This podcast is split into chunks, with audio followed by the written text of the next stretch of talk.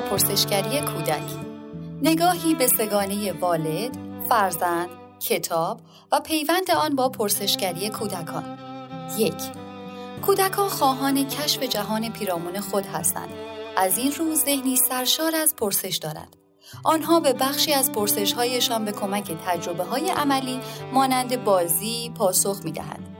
اما بخشی را نیز با والدین و مراقبین بزرگسال خود در میان می‌گذارند. دو وجود و یا نبود صداقت در ارتباطهای روزمره میان والدین و کودکان عامل جدا کننده شیوه های درست و نادرست در فرزند پروری به شمار می آید. همچنین پاسخ والدین به پرسش های کودکان که بخشی از این گفتگوها و ارتباط های کلامی روزمره است از این قاعده جدا نیست اما آیا والدین در پاسخگویی به پرسش های فرزندشان همواره می توانند صادق باشند؟ 3. جبران خلیل جبران نویسنده لبنانی می نویسد شما کمانی هستید که از چله آن فرزندانتان همچون تیرهایی جاندار به آینده پرتاب می شوند. از این رو نبود صداقت در رابطه والدین و کودکان را باید آفتی دانست که نسل در نسل ادامه می‌یابد. این لطیفه را در جایی خواندم که پدر و پسری در جاده در حال قدم زدن بودند. پسر پرسید: پدر جان، پرنده ها چطوری می توانند پرواز کنند؟ پدر پاسخ داد: سوال خوبی پرسیدی اما چون جواب آن مفصل است بعدا برایت توضیح می دهم. اندکی بعد پسر پرسید پدر رد و برق چطوری به وجود می آید؟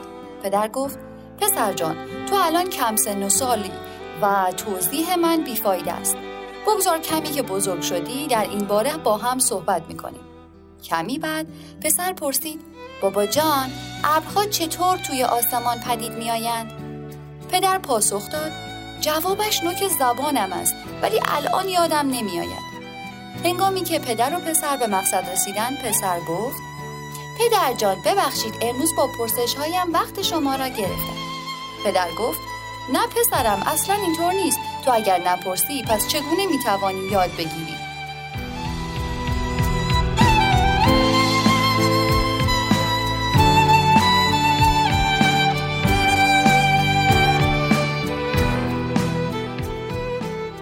شاید بسیاری از ما بزرگسالان در عالم نظر هم بر گزینگویی جبران خلیل جبران مهر تایید می‌زنیم و هم به این لطیفه میخندیم. ولی در عرصه عمل سخن خلیل جبران در کردارمان جایی ندارد و خود مصداقی از آن لطیفه هستیم. چهار یکی از علتهای این تناقض علاقه و گرایش ما برای انجام دادن نقش دانای کل در برابر فرزندانمان است گویی پاسخ همه پرسش ها نزد ما است و در نتیجه به هر ترفندی دست می‌زنیم تا این نقش در برابر فرزند ترک بر ندارد و لکه دار نشود. 5. دکتر محسن حاجی زین العابدینی مدرس دانشگاه چگونگی رویارویی والدین با پرسش های کودکان را در پنج گروه دستبندی می کند. یک. شیوه حذف پرسش.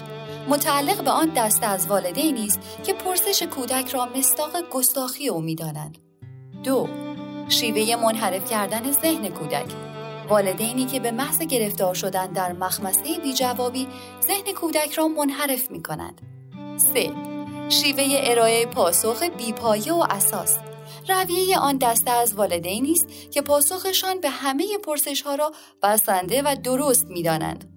چهار شیوه ارائه پاسخ آماده برخی از والدین به دنبال پاسخ هستند ولی کودک را در روند آگاه سازی و یافتن پاسخ دخالت نمی دهند.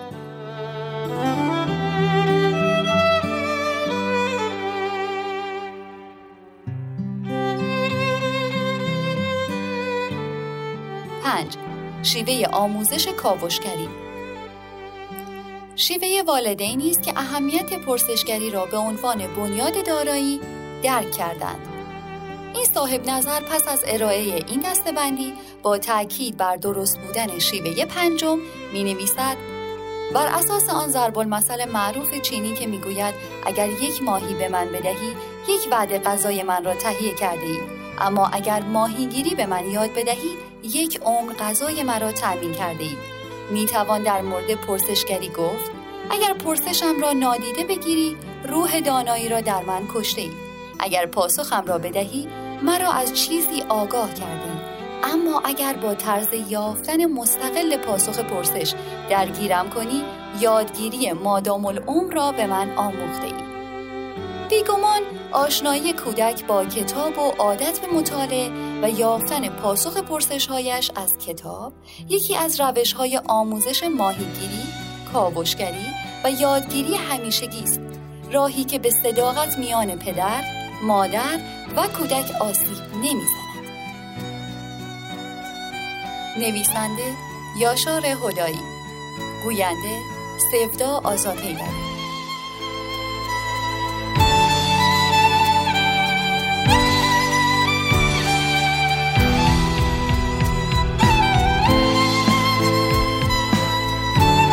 آوای کتابک کاری از مؤسسه پژوهشی تاریخ ادبیات کودکان آوای کتابک بانگ ترویج است و ترانه بانگ قصه است و افسانه برای دسترسی به محتواهای صوتی آوای کتابک می توانید به کانال تلگرام آوای کتابک و سرویس های پادکستی همچون اپل پادکست، کست باکس، ناملیک، پادبین و گوگل پادکست مراجعه کنید.